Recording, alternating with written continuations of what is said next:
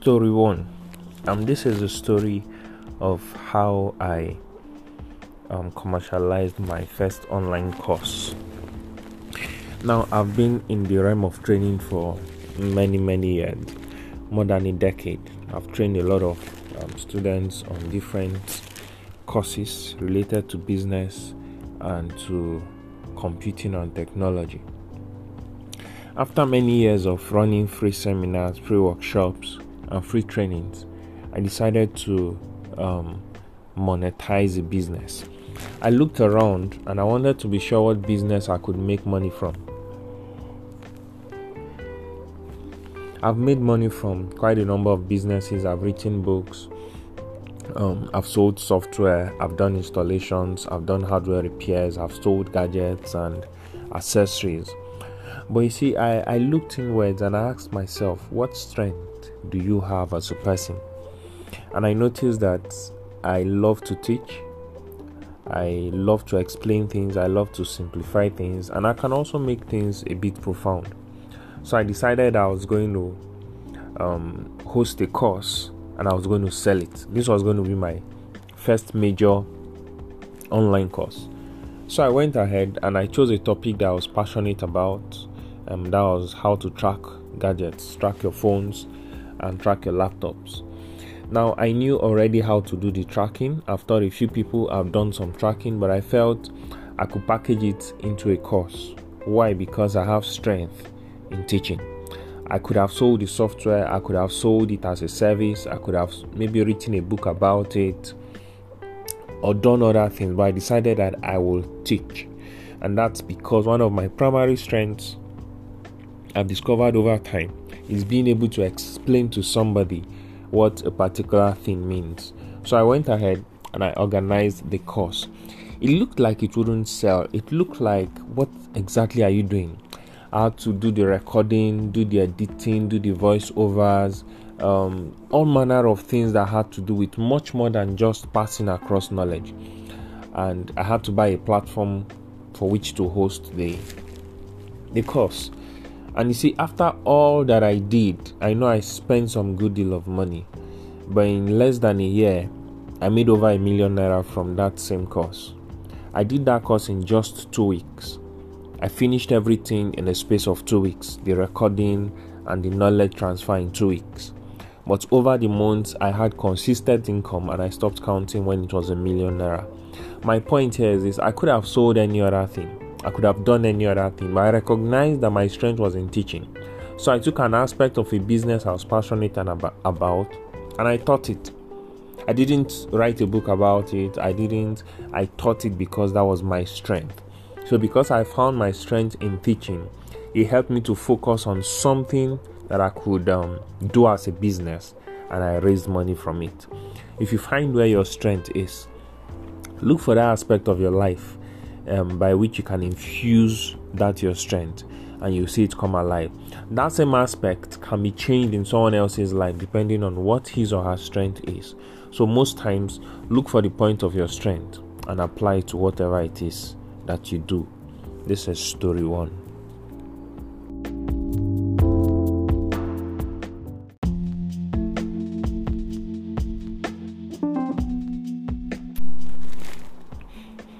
This is Charles, and this is story two. Now, in this story, I recognized a sort of weakness, and I call it um, secondary weakness. I've explained earlier that your primary weakness comes from your temperament and your personality, while your secondary weaknesses will come from situations and um, things around you that occur as your life journey continues. Now, I I had this secret love for programming. I like logical things, I like things that have structure. And along the line, I found out that music was also in line. So it seemed that it was going to be easy since I was a programmer that I could also get into music.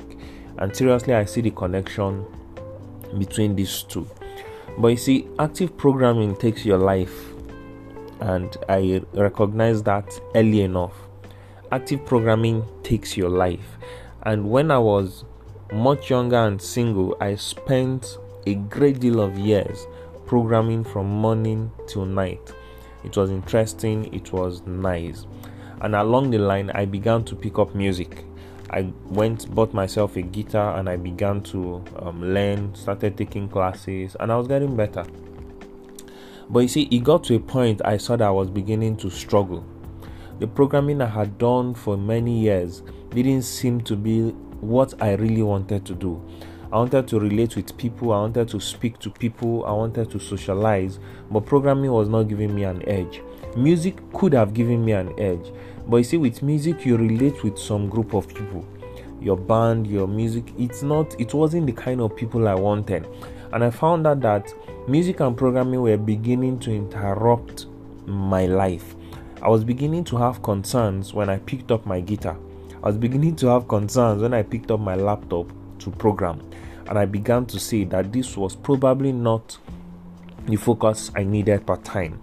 It was difficult, but you see, if I continued in music and in programming, I'll probably not have any life left. I took my guitar one day and I went to the choir, to the choir master, and I said, I'm donating this guitar to the choir. I packed up my music book and everything, and that was the last of it. Do I still love music? I do. Do I lo- love those who play instruments? Yes, I still follow some beatings. But you see, I couldn't have chosen a path in it because it was going to take a lot, a big chunk out of me. Programming also is still interesting, it's something I still love. I still teach programming. But being an active programmer consumes your life, it takes your whole time and I found out that I needed to do so many other things that I uh, feel passionate about, and programming was going to be in the way. And because of that, I also dropped active programming. I saw these things as secondary weaknesses. They were beginning to um, compete with attention that I didn't have. They're beginning to compete with some other things that I counted as very important in my life, like socializing and relating with people. And because of that, I had to drop music and I had to drop programming so that I could have a little more focus. In finding focus, you need to let go some things and you really need to pick up some things. In this particular story, I let go music and I let go active programming. I saw them as weaknesses that came secondarily, not primarily, and I was able to make do with it. It hurt, um, it pained me for some time, but I'm happy that I let it go. This is story two.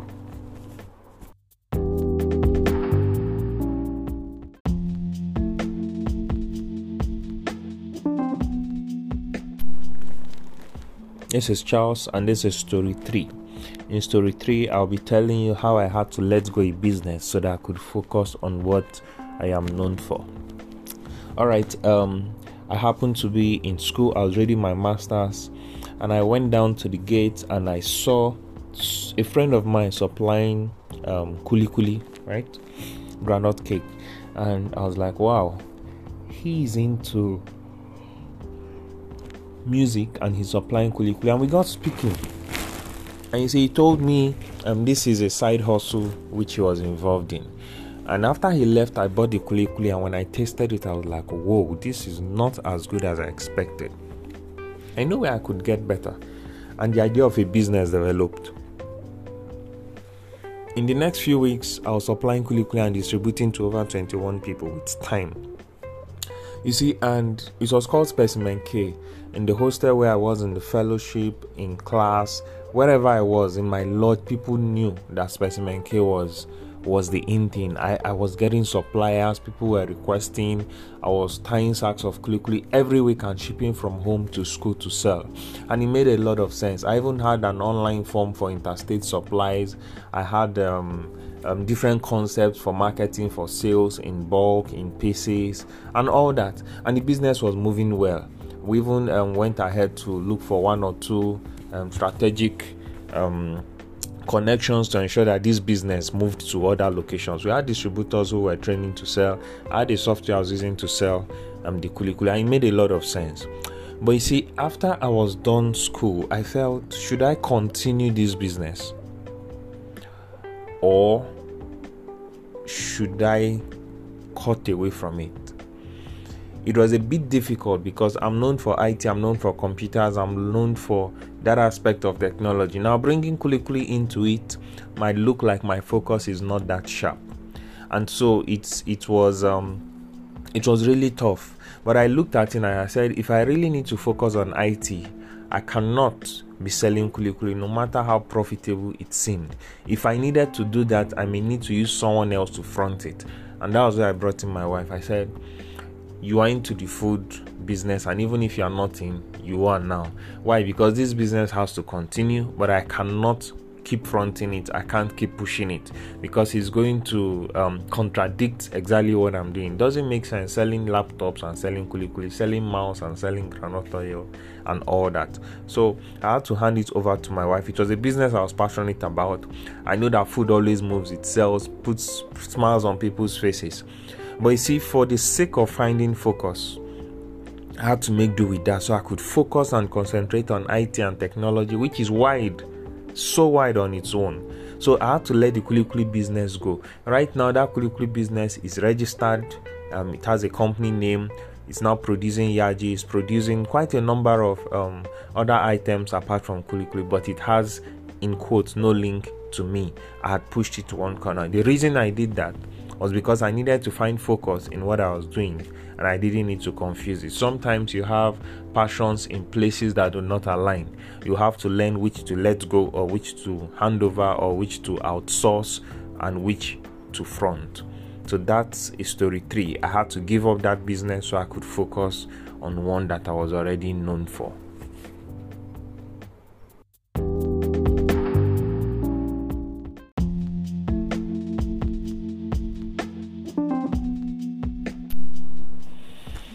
This is Charles story 4. I'll be telling you how I had to leave my father's house and find a level of strength because I needed focus.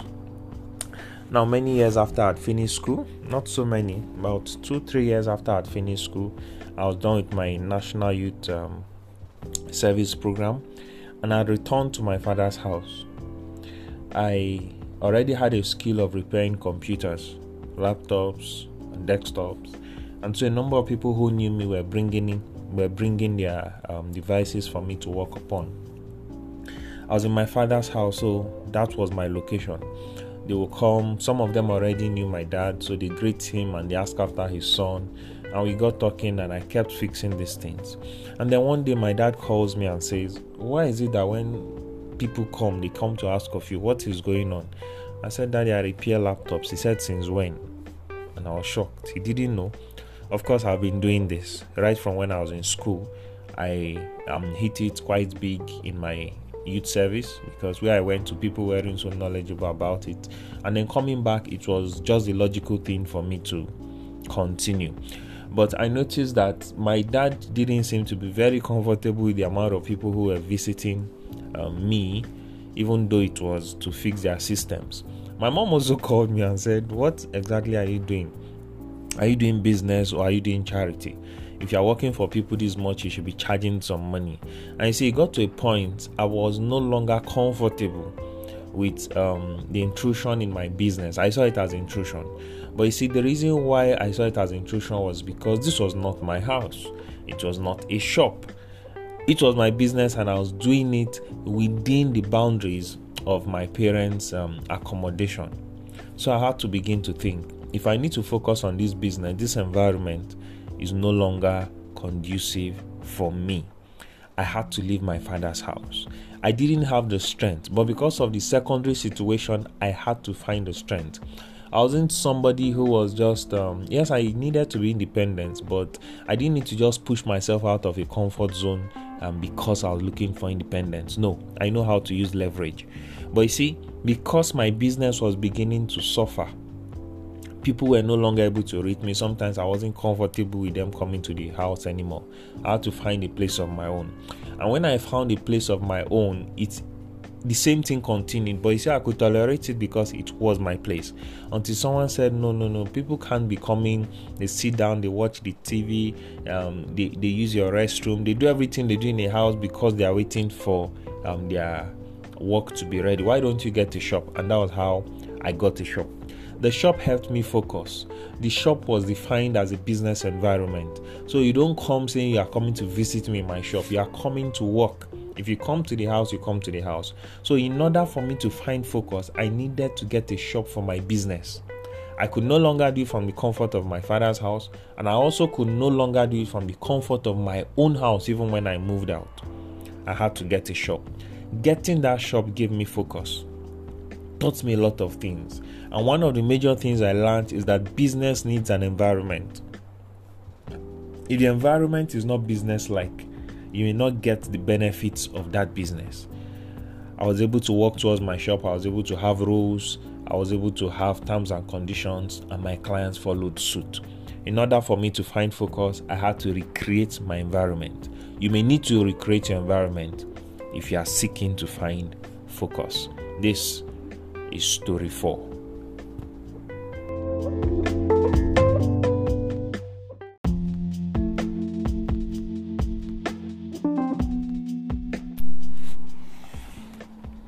This is Charles, and this is story 5. And in this story, I'm going to tell you how my primary witness helped me develop another skill and how I was able to tame it in um, some different situations.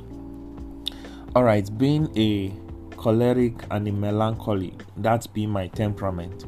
I noticed that I am I am normally proactive. I just want to get things done, but I'm also very analytical. I noticed that I had a tendency to put a lot of energy into my speech. In the way I talk, I don't whisper, I speak to make a point. And I try to um, buttress my point so well that sometimes I come I come off as rude or overconfident. Now, as I speak, my emotions are involved. And sometimes I get angry. I'm not very calm. So I get excited and I get angry. I saw this as the primary witness. So if I'm speaking and somebody shuts me down or interrupts me, I, I don't see it in a positive light. And it began to affect me. So most times I try to speak in such a way that I dominate the conversation. And of course, you know that's not really healthy for relationships. But when I noticed this as a primary witness, I needed to start speaking in such a way that I had to be calm first of all and be able to make my point without raising my voice. I had to speak in such a way that I had to be calm in my head and speak in such a way that I can still make my point without raising my voice. I tell you, it's not something easy to do.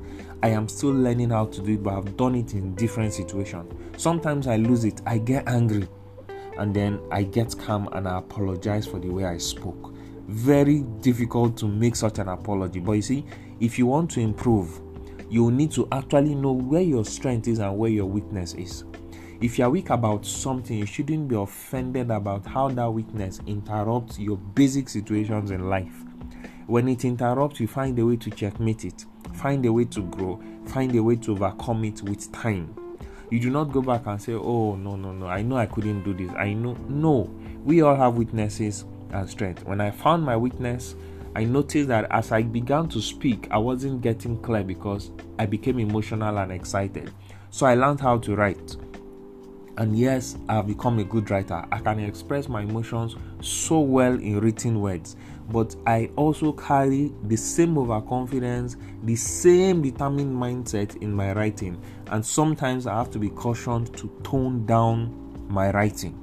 I've written in different circumstances, and all of them have caused one issue or the other, some positive and some negative. But I've learned that the way you speak can actually be the way you write. In fact, you could actually have words, written words that are stronger than verbal than spoken words. Also knowing that I am proactive in doing things and I also analyze. Sometimes I get into analysis and I forget to do. I keep analyzing the situation, how bad it is, what could come out of it, what could not, and in so doing, I get discouraged in doing that same thing. So when I notice that I was quite analytical on issues, sometimes I make myself proactive.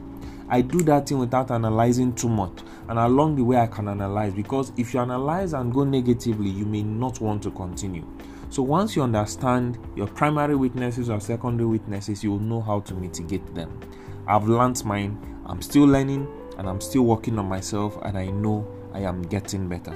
This is story 5.